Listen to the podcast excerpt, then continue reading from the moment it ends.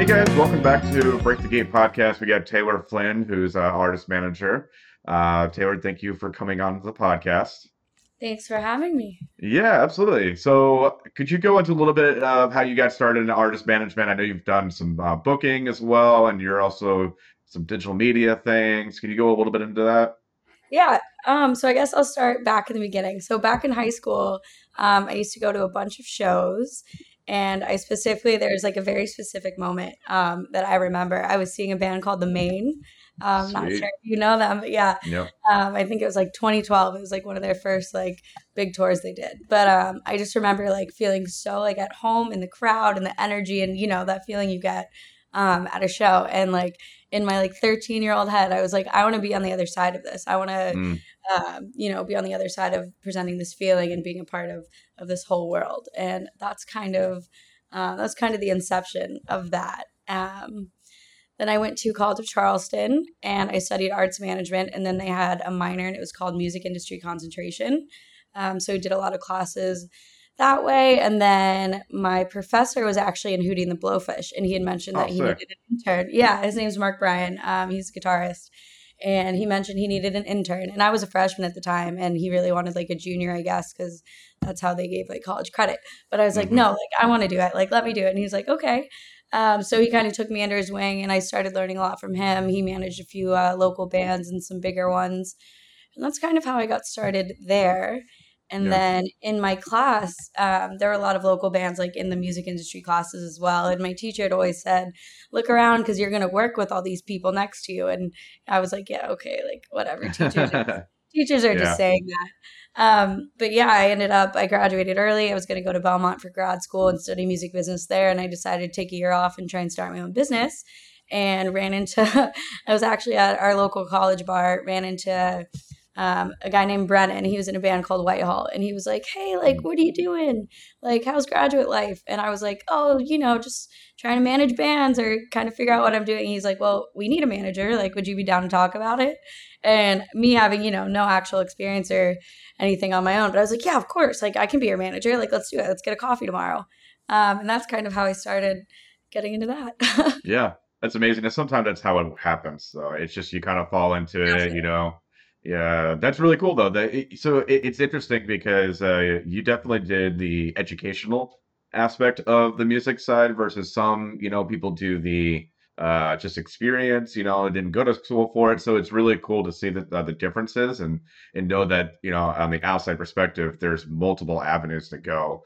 Uh, have you felt that the uh, being in college has helped you um, kind of understand the the music as a whole uh, in terms of managing? yeah, I mean, definitely um, for more of the sort of, you know, like the contracts and that sort of thing, um, we learned Mhm. that. But if, as far as like practical experience, I mean, I would say I'm mostly like self-taught. because Sure. you're not gonna you're not gonna sit in class be like here's how you manage a band like step one Right. or um, here's how to book a show like from the ground up for you know a band that no one's ever heard of um, so it's kind of it was cool because i did get to like mix that you know formal education with really it's just going out and doing it and learning as you go um, Yeah.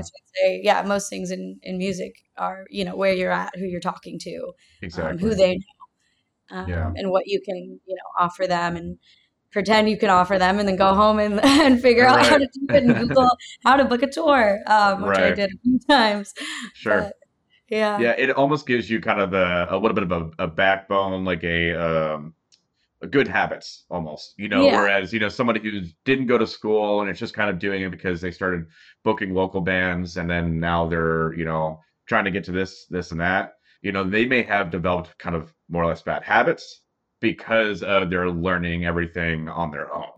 You know, so they Yeah. as they get higher up, they have to try to work out of those bad habits and and conform to what industry standard is. So you've got a little bit of that competitive edge almost because you've got this this slate of like this is how i a I little know it's supposed to go. yeah. Yeah, this foundation. Yeah, so that's really cool.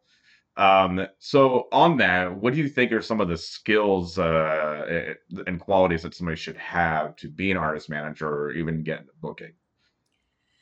Resilience i guess um because booking i mean you can send out hundreds and hundreds and hundreds of emails. And I'm sure, I mean, this is the same, you know, on all sides, even on the artist side. If, you know, you're pitching yourself, you're going to send so many emails. You're lucky if you get one back.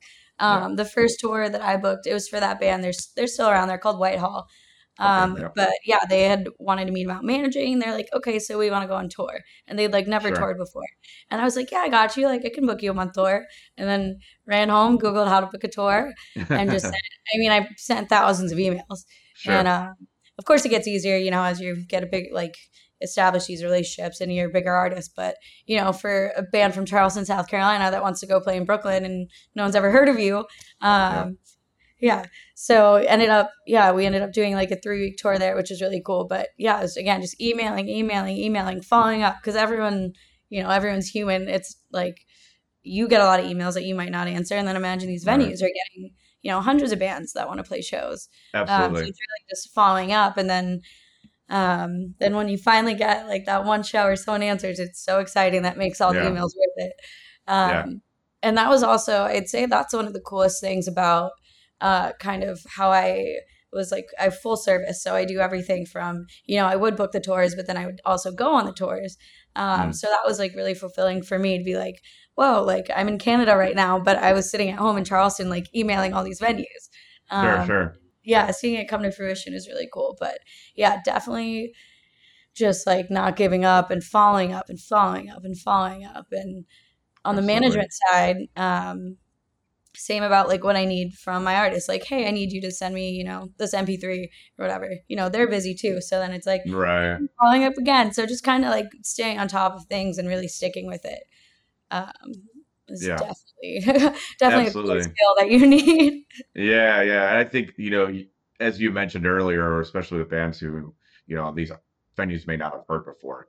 You kind of have to be resilient with them, you know, because like you said, they get hundreds of emails, all these different bands, you know, their email uh, format's weird, you know, they're sending all these uh, unnecessary information, they're writing an essay, you know, that yeah. kind of thing, you know, so it, it's being able to know how to you know how to talk to the venues how to follow up when to follow up that kind of thing um yeah, and uh, a, good, a good like intro booking email.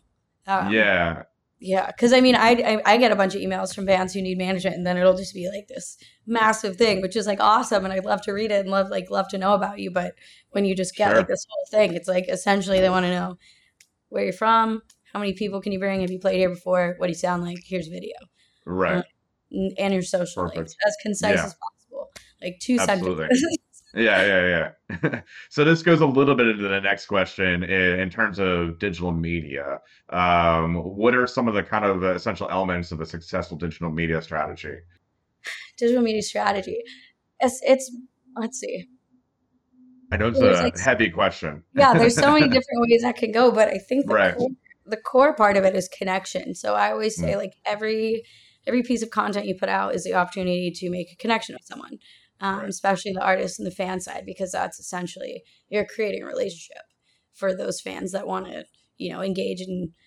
they get value from your music, and then they're yeah. like you're giving them value from you know like engaging with them, talking to them, and just like the authenticity. Because everyone can post like a beautiful crafted video of them singing, but it's like, hey, I want to see you like laughing and having a beer like before the show, and you yeah. know, being human and kind of creating that actual connection. Or like on tour, I love like I always tell like my artists, hey, post like where you're having lunch. Because maybe, you know, a bunch of your fans that live in that city probably love to go to that restaurant and it'll sure. be connection for them and they'll be like, wow, like I can't believe my favorite band's eating at like this restaurant I go to all the yeah. time.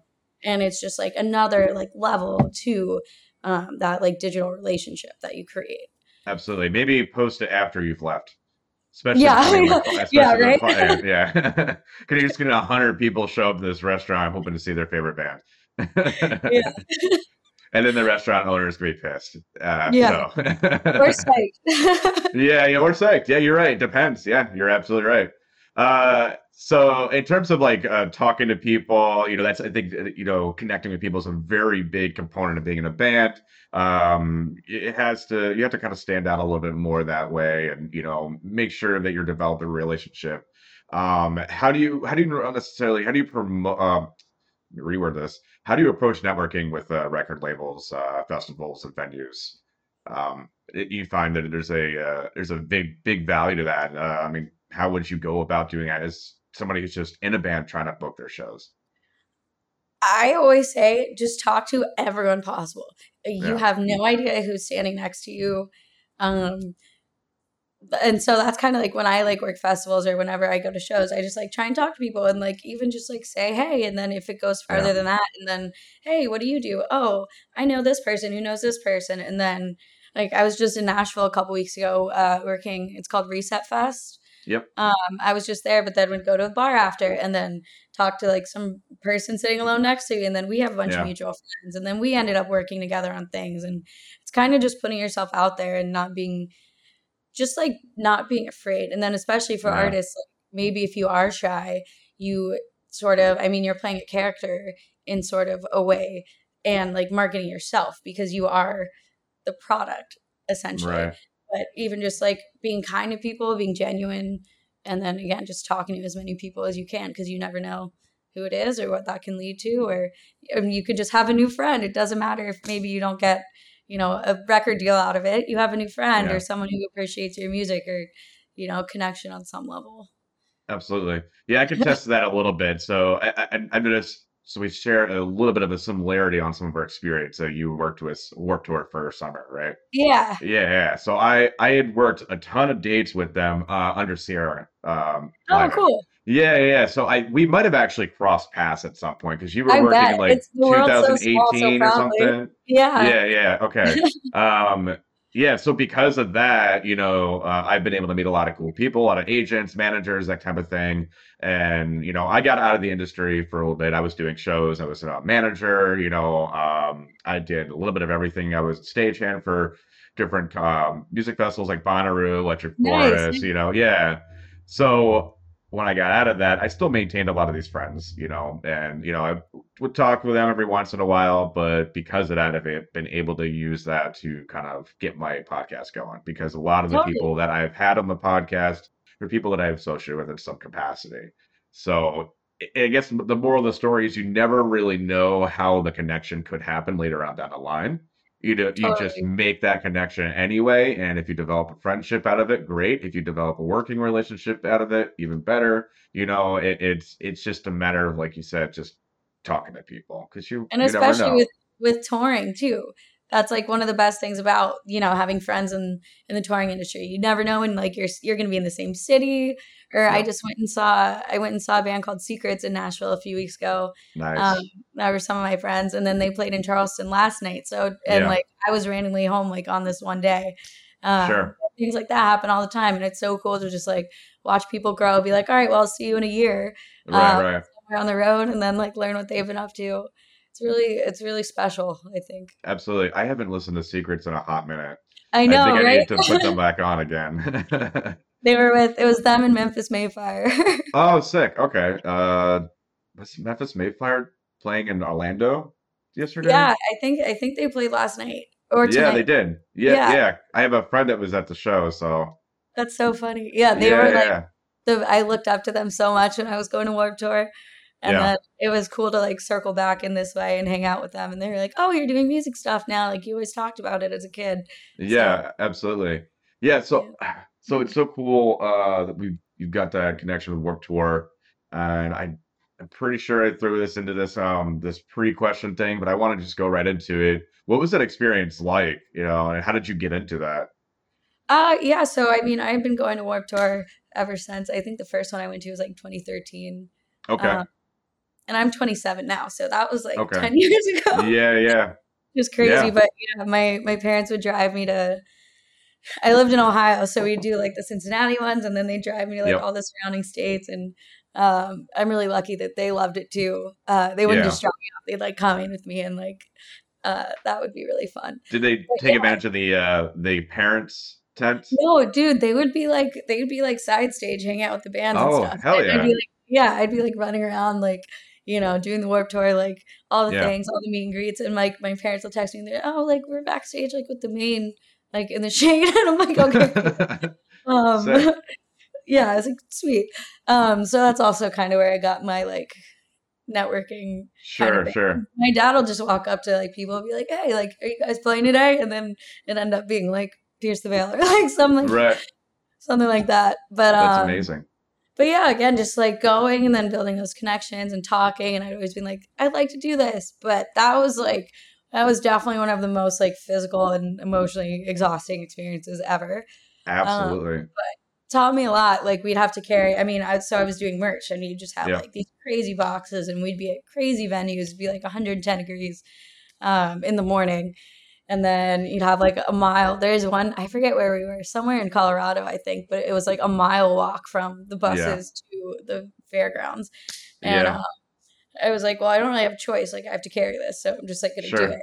Um, and like, still to this day, like when I have to do like things like that, um, yeah. that are like, I don't know, I can't think of it, just like heavy things or like things like that. I'm like, I don't have a choice, got to do it. Right. Because you just had to do it. And yeah, that's, I still think about that all the time. it's almost like a uh, industry summer camp. You know what I mean? yep.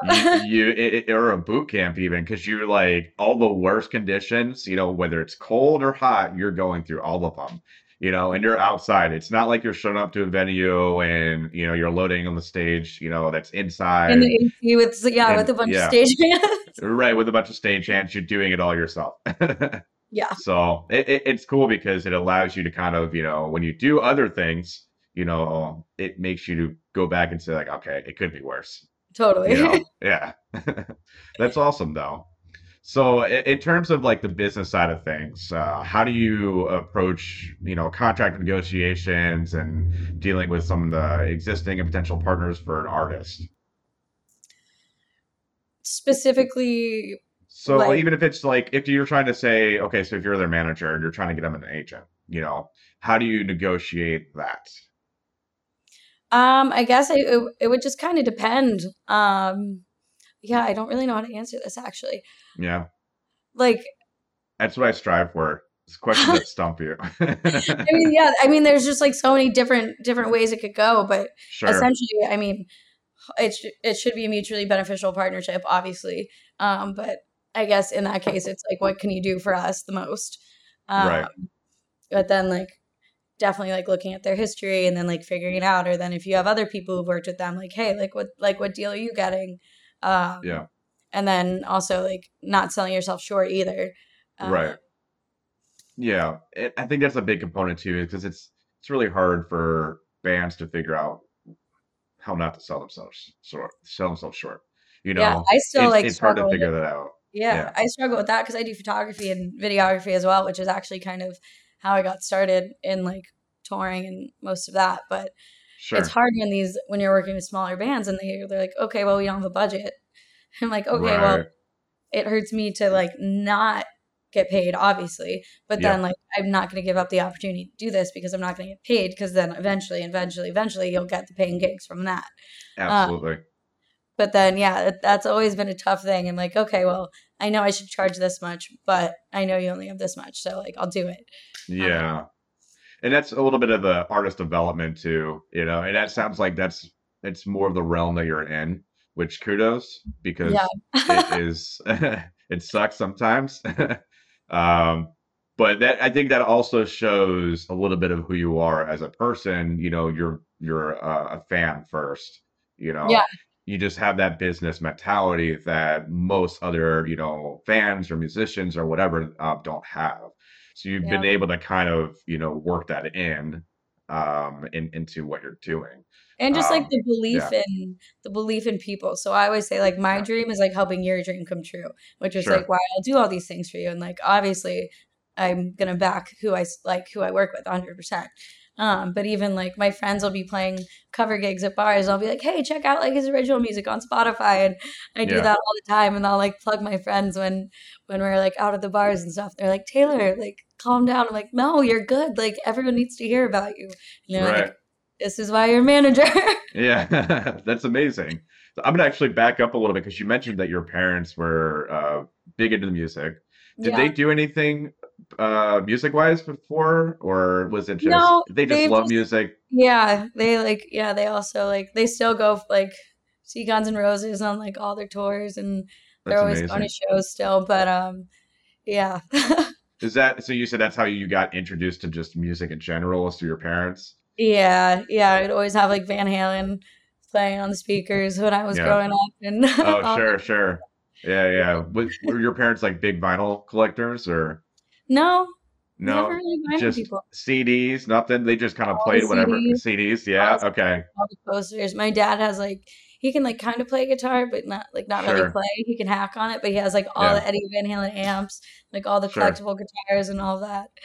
That's But I amazing. yeah, I'm really lucky that they started to like the music that I like. Like my dad loves like Real Friends and Right. Punk That's that, that's which was really fun. Yeah. Yeah. It's cool to have that that support system, you know, because a lot of people don't, you know, it, it's it, and you know, it becomes challenging when you come to your parents and say, "Hey, I want to get into a business that I could potentially fail in, you know, just because I love doing it." You know, because a lot of parents are like, "You're just throwing away your life," It's- you Yeah. know. Yeah. Yeah, right, right. But it sounds like your parents were like, "Hell yeah, do it," you know?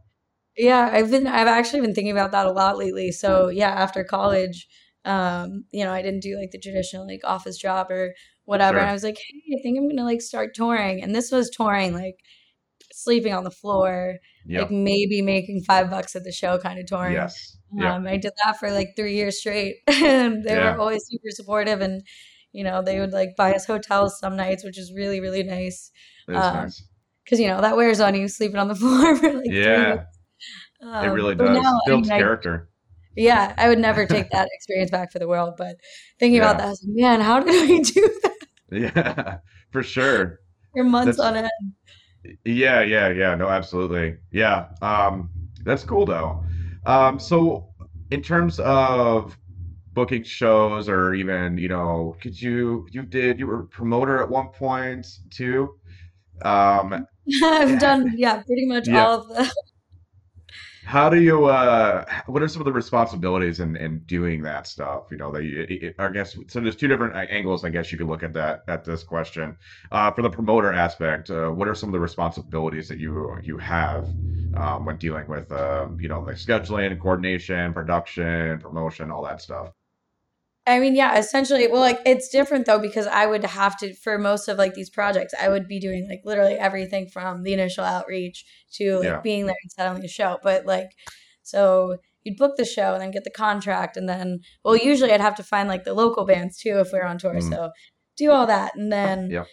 Book the show, and then get like everyone in a group chat and get all that, and then make the post. Then I'd have to design the poster, and then I'd get the ticket links up and then you know obviously market it get like flyers printed try and get a street team um, in whatever city that we were in and then just get it in front of as many people as possible maybe like reach out to radio stations do a contest reach out to colleges like ticket giveaways um, have the bands like record videos and send it to the venues kind of Yeah. anything anything at all to like get it in front of people and you know whether that was 10 people that showed up that never heard of them or like a couple hundred Yeah. uh, still most of that most of that grit that you have to put in in the beginning. Sure, absolutely. What different venues have you worked with as a promoter? Uh so I worked at the Music Farm in Charleston was like the Okay. main venue, but I mean Yeah. as like a independent promoter, it just kind of kind of all over the country. Sure. Okay. Just wherever you can place things. Yep. Yeah, that's kind of how it was for me too, because I was running a company called uh, Eternity Booking, um, and we would just uh, we would book tours, and we would also help place dates for other bands. And Yep. uh, what we ended up doing is we would work with um, some of the lower, the smaller venues in the different areas, different states, and then we would kind of become their more their in-house and then we would have a local promoter that would be the day-to-day promoter for the Yeah. different uh, shows, but we would come in and and kind of offer the packages to them. So that way it kind of closed that gap a little bit and it allowed the venue to be able to get more artists in the door and more people in the door. Totally. So and it's a it's a complicated process, you know. Um, Yeah. it's That was also one of I think with like DIY booking, because I mean, how I would start doing it is like being on Facebook groups and stuff, being like, hey, we're coming to Philly. We need like some bands. But then, like, you know, grow like relationships with those bands. And it's like, yeah, hey, I have another artist I'm managing and booking for that wants to come through Philly. Like, can you guys yeah, play? And then um, it'd be really fun because I could just package like all my different bands, but with Yes. kind of like the same locals in different times. Right. But there's a band out of Toronto. They're called Cold Tea. Um, Okay. beautiful singer. She's kind of like it's kind of like Phoebe Bridgers, just acoustic. Okay. Sure. Um, but she's amazing and just so sweet. But every time I go to Toronto, I'd be like, "Hey, have another band for you," and she'd always be like. Um, but it was always so fun to get to go watch her because I really, really love her music. Yeah, and show swapping is like the best way to Yep. network and you know and uh kind of share each other's you know contacts that kind of thing Yeah.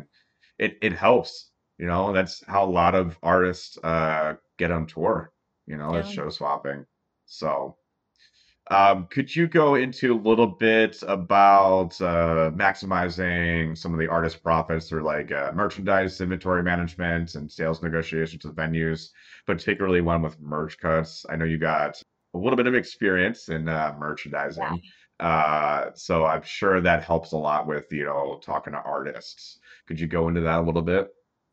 Yeah, well, so um, I guess for I guess if people don't know, most of your money you're going to make on tour is going to be from your merch, and that kind of starts with. I'm lucky we found a really awesome company in Charleston that I've been working with for about three years now. But like the very first thing you gotta do is get a good merch company that's not gonna you know overcharge you. Find someone that believes in you and that will like continue to work with you.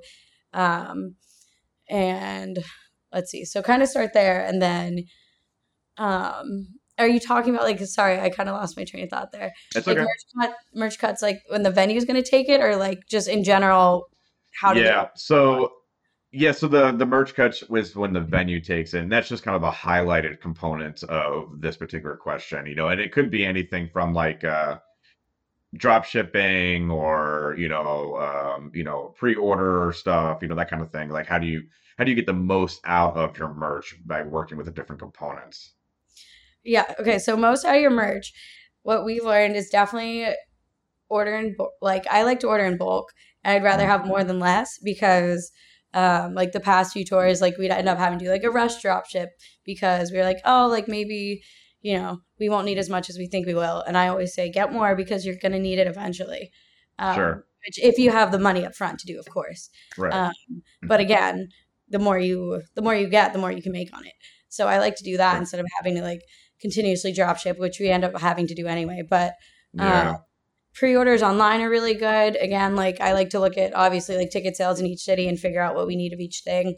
But I've we've been doing pretty well with it. We always get really low on like, you know, you're gonna get low on like your mediums and largest. So like we always send more of those.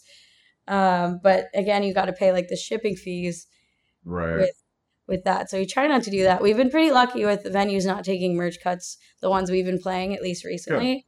yeah Um, but you know that's always tricky. Um, going to Canada and having to declare all your merch is always tricky. yeah yeah Probably can't say anything more on here, but well do you do you uh do you like raise your your prices a little bit to to account for that or um, no, because it's I would say no, it's like not really fair. Like I to the- agree to the fans. right Um, but again, it's kind of good. Like if it, they're usually at bigger venues where we're making more money when we have the merch cut, so that's like fine. sure But right right yeah, I mean, obviously there's like and supply and demand too. If we are running out of stuff, I'll mark everything up like five or ten bucks because it's like the only ones left. Um, right okay Yeah. Or and Now, then so- again, another just like another thing that I see bands starting out with is getting I think something very important is getting quality merch. It's like spend 10 more or whatever, maybe like 3 more dollars to get a comfort color shirt instead of, sure you know, the crappy one because your fans hopefully it's a shirt that they're going to have forever and keep wearing and wearing and then as Yeah. just a good shirt, they're going to want to buy another one and another one and another one. Yep.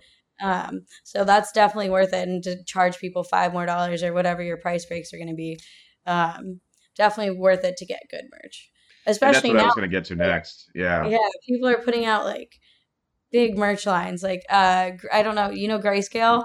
yeah Yeah, their merch is always so cool. Like, they're doing Yeah. really, really cool stuff, and it's n- it's definitely not just t-shirts anymore. Right, right. Yeah, and I was I was going to get to it in terms of finding unique things, you know, how how do you approach that as an artist to try to minimize cost? Do you do you do direct uh to consumer or is it is it, you know, more of like a bulk thing, you know, if somebody wants to do a bunch of hats, do you Yeah, recommend ordering them all ahead or Um, so yeah, so like I like to work, I've been working with, you know, our merch guy and kind of figuring out if I see, you know, another band has something cool, be like, okay, cool, like how can we do it this way? yeah, Um, and then I'll send it to our designer and then he'll mock it up and then I'll just I'm glad I, ha- I have a really good relationship with our with our merch. So I'll like text him, I'll be like, dude, I just saw like this person wearing this kind of thing. It's like embroidered, like how can we do this? And yeah, then um, he'll work it out and then they have good relationships with other people. So he can kind of like get the best price breaks and whatever. But like I'll always send him like I saw like pool towels the other day and I was like, we should do that or like that's any like cool. random little idea. Um I, yeah, and I feel like it's so important to like bring something unique because like everyone has t-shirts. It's like what else can you bring? um I Um agree. we have some like really cool stuff I think we're doing for the fall. I want to do like corduroy like bucket hats I think will be cool. Hell yeah. And Corduroy's coming back. yeah, just like just like fun things too. And then like I kind of like the world that merch is going to where like it doesn't have to be like an aggressive like band like shirt. Right, right, Um right. it can be like kind of more like, oh, like where'd you get that? And then you're like, oh, it's a, it's this band. Um, that kind of vibe. Right, right. That's cool. Um, so in terms of prices though, uh, what are some of the prices, price points that people should expect when when working with uh merch or even as a uh drop shipper of some sort? As far as like how much each thing is, I mean, it Yeah, just a general consensus like or general idea of like, okay, so it's like um if you're doing drop shipping, it's 10% uh of whatever the price is, you know, or something like that. Is that something that's normal or what are some things that you run into? Yeah, I mean, again, it, I mean, it really is all just like so situational, like depending on like where it's coming from or how many things, or like, you know, your hats are going to be probably cheaper to ship than all of your t-shirts or like your sweatshirts. Sweatshirts Sure. are always very expensive um, to make and then to sell. But again, that is going to be one of your highest like grossing things because they are going to be more expensive. Right. Yeah, I, sorry, that's hard to answer just because it's all so No, I know. Well, that's that's that's why I asked the questions because it, it's a question a lot of people have, you know, and and and for the same reason, it's because it's hard to it's hard to answer, you know. Yeah. It, it's all situational, and that's why I have this podcast so I can talk to different people and get their thoughts, and then people can kind of develop their own, you know, ideology of it, you know, their own. It's more or less research, you know. It's like Yeah. Googling, you know, something that you did, you know, getting into this you googled a lot of the stuff you know and this is a podcast that does the work for you essentially Yeah, I like that. yeah yeah yeah yeah so could you provide some more examples on how you've engaged with um, fans more or less to kind of en- en- enhance the image of the bands through social media Yeah, so there's an app.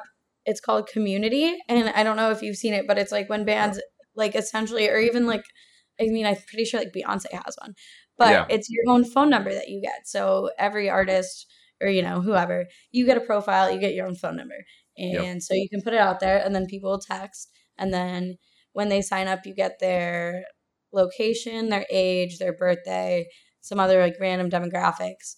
okay Um, and so from the artist side, um, say you're playing a show in like Orlando, you can go through and see all these people who signed up and you can filter it through um, city. yeah So, hey, pre sale code, or hey, Orlando, we're doing this, or um, something I like to do when we play in Charleston. So, the band I manage, like the main one I'm managing right now, they're from Charleston. okay Um, and we just played a show a couple months ago and it's sold out and like a couple days before.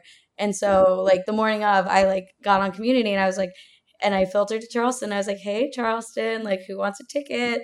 And then like people were like responding. I was like, "Okay, I'm going to go hide one." I was just sitting at a coffee shop and I was like, "Okay, I'm going to go hide one." Um so I went and like hit a ticket at a coffee shop and then like 5 minutes later someone came in and got it. that's Um dope but yeah, it's like a super fun like way to first like be really personal and interact with people yeah um on like a level that's beyond social media because you're texting. I Um agree the and sms sms marketing is yeah, so like crazy cool, and a lot of people aren't doing it. And I was talking to somebody on the podcast. His name is Evan Bailey. He's the director of marketing um, for um, Disco Donnie. Um, Disco Donnie is mainly out of um, Dallas, but they've kind of spread out a little bit. They worked with Third String um, for So What Nice. Festival. Yeah. Um, and he was mentioning how SMS marketing is kind of their key driver for uh, engagement. Um, Yeah. and, it, and he's so right because there's a band called Flip Turn, um, who Yeah. I yeah I've signed up through their community and I get their notifications and I love it because Wait, as that's soon as crazy. Yeah, yeah Flip Turn Flip Turn used to they like used to open for like our band. Like oh back no in shit yeah, and they're under like our booking agency and um everything in Charleston. And I remember like sitting we were sitting in like the booking office because I worked at the agency for a little bit and uh my boss was like, You should like you know, like, this band's gonna blow up. Like, here's our demo. I'm like, yeah, every band's gonna blow up. And then it's Flip right now. And like, I love that you just mentioned them. That's so cool. yeah yeah yeah I saw them playing in Milwaukee. Um, this was a year ago maybe Yeah, and they were playing at a, uh Colectivo um, or Backroom at Colectivo. It was like a 250 cap venue, Yeah. and it like sold out. Um, and uh, it and I was like, okay, this band's gonna go somewhere. They're very tight. You know, they've got everything together. It seems like So management is doing. Yeah. Yeah, they're so fun. Management knows what the fuck they're doing. You know, uh, it seems like so they're they're a booking Shout out. Sam You know, Yep. um, and uh, I, I I could tell that this that they were different. You know, they weren't yeah. like the typical other bands that you've seen. And then you could tell because a year later they're now playing, you know, Red Rocks and you know doing Yeah. major festivals. And it's Yeah. yeah, Mount Joy. Yeah, exactly. Which such a cool lineup. Uh, they fit perfectly with that lineup. Um, Yeah. I gotta yeah, make it it, yeah, yeah. Well, I've never been to Red Rocks, so and uh. Dude, it's I want to go so bad. I was gonna go out for yeah, I was gonna go out for Revolution, but uh didn't end up doing it. Um I'm going to Tennessee instead. But anyway, Oh no. um yeah, yeah. So um but anyway, so back to what I was saying. Sorry, But yeah, community Yeah. is great. yeah, community is great. Yeah. And it's fun to just like I love um like it'll show you people's birthdays and so yeah, uh I'll, like text them happy birthday. Like how cool is that? Your favorite band is. texts you happy birthday, like personally with your name. Sure. Does, That's again that like the connection. right. Does that cost a lot? Or is it like pretty reasonable? I think it's like I think it's like ninety nine dollars a year or Okay. Uh I actually don't remember, but There's a big it's definitely reasonable. And then Yeah. you, do limited run merch sales on there. Okay. Pays for it. You can do pre sale tickets, Sure. Um, but I love to do like we'll drop like random like mixtapes that like aren't gonna come out on Spotify and like get that or Yeah, hey, yeah. like first ten people to text get like ten percent off merch or like something like that that like you know they Right. feel the point is that you're making them feel special and like and ex- giving them something exclusive which you are and they are special if they sign up but again it's like Right, yeah right. It's like a psycho yeah psychological thing. Yeah, yeah, yeah yeah. Um, does it have like the nine digit numbers and the five digit numbers available? Because I know the nine digit ones are usually cheaper, but the five digit ones, like, it takes like a couple months to get. It's expensive. You know what I'm talking about? I'm not about? sure. Yeah, Yeah. I'm not sure. I know we just have we like have a normal phone number and it has like the Charleston area code, which is cute. Yeah, absolutely. I yeah, because I, I I'm just curious 'cause I feel like um, the five digit numbers are easier to remember, you know, Yeah, and it might be easier to promote too, especially if like you're on stage and you're just like, yeah, hey guys, real quick, text this to this, and then you'll just get subscribed. We're about to release an album or a single. You'll know when it drops, you know, and it's like easy, you know, because people are already gonna have their phones out anyway, whether they're recording the concert or whatever. It, it's super easy to just kind of get that connection right there, you know. So. yeah, definitely. SMS marketing. It's right. It's Yeah, I was I was in New York, uh, I think like last week, and I guess I'd signed up for this. I forget the artist, but someone super random. And then I like got a text. It was like, "Hey, DJing at this rooftop tonight," and I was like, "I was like, whoa, you texting me personally?" right, right, right. So I uh I I love uh Bert Kreischer. Um he's one of my favorite comedians and he has a community and sometimes like I feel super cool because like his name will pop up on my phone. Yeah. You know? and I'm like, I got Bert Kreischer's number. Like, yeah, no big deal. right, right, right. But it's it's not. I just like to feel cool sometimes. oh yeah. So, what are some of the other platforms that you use for your artists? I notice a lot of people are using different types of like, um, um, what's the word I'm looking for? Like a, a one-stop shop, I guess. Like Linktree is one. Linktree, yep. Yeah, yeah.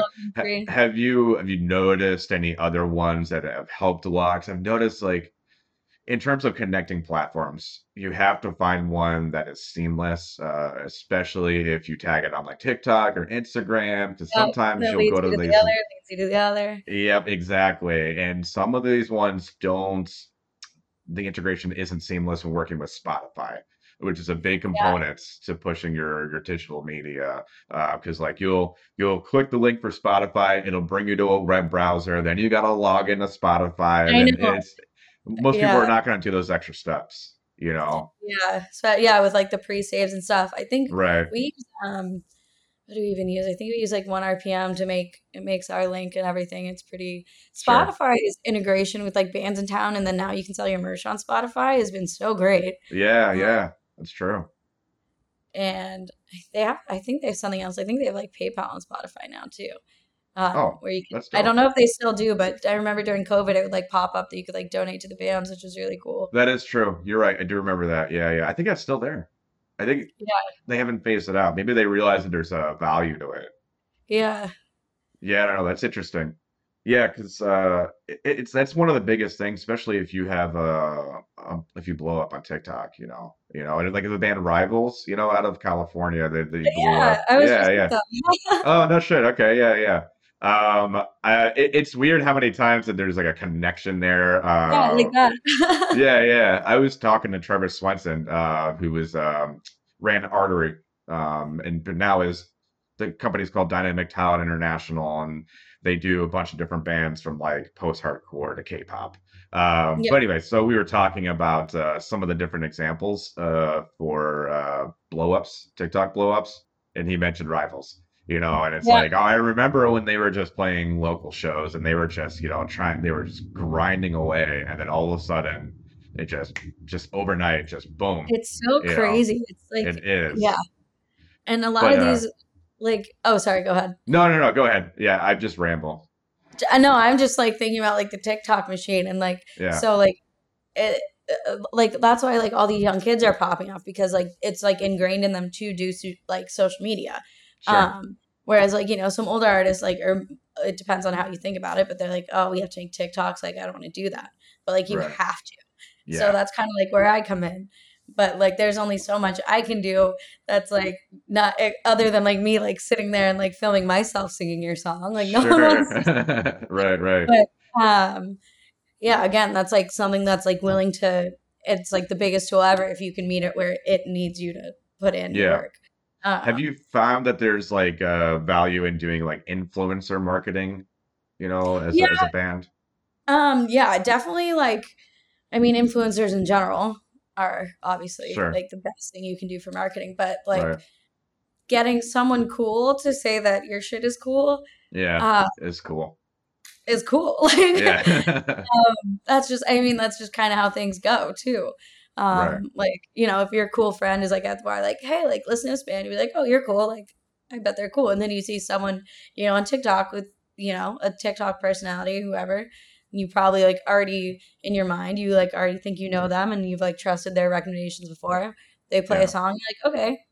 Like, sure, I'd love to check out this band that this person that I look up to likes. yeah, absolutely. It's a vouching. It's a virtual Yeah. vouching. Exactly. Yeah. Yeah. Oh, yeah. that's cool. Virtual. yeah. I like that. yeah, yeah. Thanks. Sometimes, sometimes things come out that sound good. um. So, eh, how about like uh, release strategies? Uh, ha what some of the what are some of the release strategies you found value in? I mean, other people have mentioned like the waterfall release strategy. You know, there's like all these different ones. Yeah. everybody's come with all different types. What are some of the ones that you found value in? I mean, again, just like the TikTok thing. Yeah. Like you sitting there, you pick like your one part of your song that's catchy, and then you just make the TikTok every single day, every single day, Yeah. every single day. Like no matter what you're doing, you play the same part of it, and then eventually it'll catch on and catch on, and then by the time the song comes out, there should be I mean, this guy, uh, you know, Braden Bales. Yeah. Yeah, yeah, so like he like his one TikTok blew up, and then his song got like two million plays like in the first yep. like day it came out. Right, um, right, crazy, just insane. Yeah. But that's just like kind of how you have to do it. Or my right. uh my friend, uh, he goes by It's Baby Jake, and okay. uh, that's like his artist name. He had like a, he had one viral TikTok song, "Cigarettes on Patios," but he has yeah. an album coming out, and so every day he does like an outfit check um, with like one of the songs in the background. It'll be like 27 days till my album comes out, and then 26 days, but it's just like him fit checking. That's but dope. That's like fun to see, and yeah, yeah. And then you know, eventually, like you'll see it be like, oh, three days till the album comes out. Oh, I should probably, like, oh, the album's out. I've been seeing this for the past month. I should probably yeah. listen to it. right, right, absolutely. What about through like Facebook or like Instagram? Like, uh, no, there's like so everybody's doing reels now. It seems to be because it's almost like they're trying to like uh, piggyback off of TikTok. Um, is there any value noticed in doing reels? I mean, yeah, definitely. Like, in, it's all about like the algorithms and whatnot. And now Instagram's like favoring um, video content and kind of just like the same thing. It's just kind of getting it out there and like as much as you can put out. Um, definitely like quality content over quantity, I would say. But literally even just like posting every day or like the community thing, just like texting. Yeah. Um, kind of just like because like and it'll putting it on every platform obviously is different. Um, and it like it always feels like a lot if you're posting on every single platform, but the odds that what like someone that follows you on all of them probably not unless they're yeah. a super fan. And then like the odds that people are going to see them all the time, no. Like true, right? It, it, it, that makes sense in my head, but just like putting out as much as possible and then you know you never know what one tiktok will pop off or yeah. what like one post will get shared by someone else and then like that'll like gain something else and something else and just like but yeah do you think that there's like a i think like no. having interesting stuff like yeah you know behind the scenes or like this is a song or like things that aren't just hey the album's coming out or hey new single but it's like here's us recording our single like six months ago here's how i feel about this like here's us singing the single. Like just there's so many different things that you can do. So I'd yeah. say like not being like as stagnant with like, you know, your basic release campaign, like singles coming right. out six that kind of thing. But just like also being fun and like authentic and letting like the artist personality like shine through as well and like what the song was like meant to be yeah. about. Like getting that out there kind of before. Yeah, like, absolutely yeah. I, I love talking about like, unique, no, it's okay. It's okay. I, I love talking about unique things because like I'm I just like I love new ideas. Like I love coming up with new ideas. Like they're just going to be more attention grabbers. Uh, some of the things that like you know as as like a manager that I've uh, brought to like uh, artists, you know, said, hey, merch table, like to get people there, bring like a video game. You know what I mean? Or like with a little TV. Yeah. And then like just do Super Mario competition or something, you know, and just like get, you know, give away shirts in, in, in exchange for that. Because at that point, you're not necessarily in, um, interfering with like, you know, the bands that are playing. You're just trying to provide some kind of engagement and people come to your merge table and just talk to people, you exactly. know. Um, but that type of engagement rolls over to uh, social media stuff. You have to kind of carry that through you know it's a follow-up. It's like the it's like first a string thing, kind of is how i yeah, try to think of, yeah, yeah. exactly. It's like the first thing you learn in any type of business school you know it's the follow-up.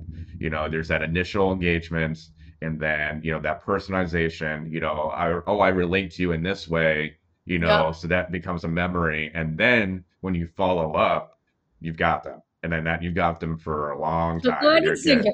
yep, exactly. Hook, line, and sinker. Yep, exactly. So finding unique ways to be able to do that uh, in person and through social media, that's where bands have to kind of come together as creative individuals and say, okay, how do we do this that relates to our brand, you know, that relates to what we're trying to do and, you know, capture the people that already love us. Let's just make it more of a memory because totally. there's so much oversaturation in the music industry, you have to stand out. And it's good artists most of the time. Ninety five percent of the time, it's good good artists of oversaturation. most know, of the time. Most of the time. but that component's still there where you have to be like, okay, well, if I want to make this a business, if I want to, you know, play tours and play with all my favorite bands, I have to try to think of all these other strategies. And yeah, like what makes you different and what can you like provide people that, you know, someone else can't. Yeah, exactly. Yeah. So so to kind of go back a little bit into your early days of um, getting into the music industry, uh, you worked for McGhee Entertainment and then Chucktown Music Group, right? So Yes. can you go into a little bit more of how that shaped your understanding of artist management and even event planning? Yeah. Um, yeah, so Chucktown Music Group was the Mark Bryan from Hootie and the Blowfish. That was his company. Yep. And it's really funny because one of the artists they manage is one that I manage now. Oh, Um, which cool. cool. Yeah, cool full Yeah. circle thing. And then McGhee Entertainment um, was Scott Scott and Doc McGhee. Um, their main client was Kiss. Yep. And Hootie and the Blowfish was also um, under them, which is funny, just like all the connections. Yeah, yeah. But that, I mean, I was definitely more of like a fly on the wall for the that one at McGhee. I think I was like 18 or 19. Um, and I was like living in Nashville interning for the summer. But just like to be around like all these different things. And that was like def that was like my first like exposure into like the real like music industry and just like what was going yeah. on. Um, but I mean I did like all the admin stuff, like calendars and like mailroom stuff. I mean, I was just like happy to be there. Um, and of course, it's how you have to start. But I was like, hey, I noticed like you're talking on the phone about this. Like, what? How does that work? Um, and just kind of like learning by kind of like osmosis. Sure. Um, because I was just kind of like there for anyone who like needed things, but then um, mostly was just like able to like learn about these different things or like they were doing like CMA Fest and like I had Mm, never thought about just that's kind of where I learned like there's so much that you could do in music that you don't even yep, think about. exactly. but yeah, I mean, or they'd have like new artists come in and like I'd get to sit in on like kind of like the artist development sort of panels, which I really liked. Yeah, Um, yeah, that's it, cool. was so long ago. I was like trying to think what else I did, but a lot of it really was just like emailing and like sure. uh, But it's definitely helped like uh give you a better understanding of how yeah, how the world works, you know, in yeah. terms of artist management. You know, that's cool. Have you ever done uh things like uh like launch? Have you been to any of those types of like music conferences, um, or like a Pollstar or anything like that? No, I never went to Pollstar. Okay. Um, yeah, no, I've never. Yeah, I, I was ta- I don't remember who I was talking to, but they were talking about how oh maybe it was Trevor Swenson. I don't know. But anyway, they were talking about there's there's value in some of those things, you know, as like whether you're like a, being a booking agent or an artist manager of some sort, you know, some of them are expensive to get into.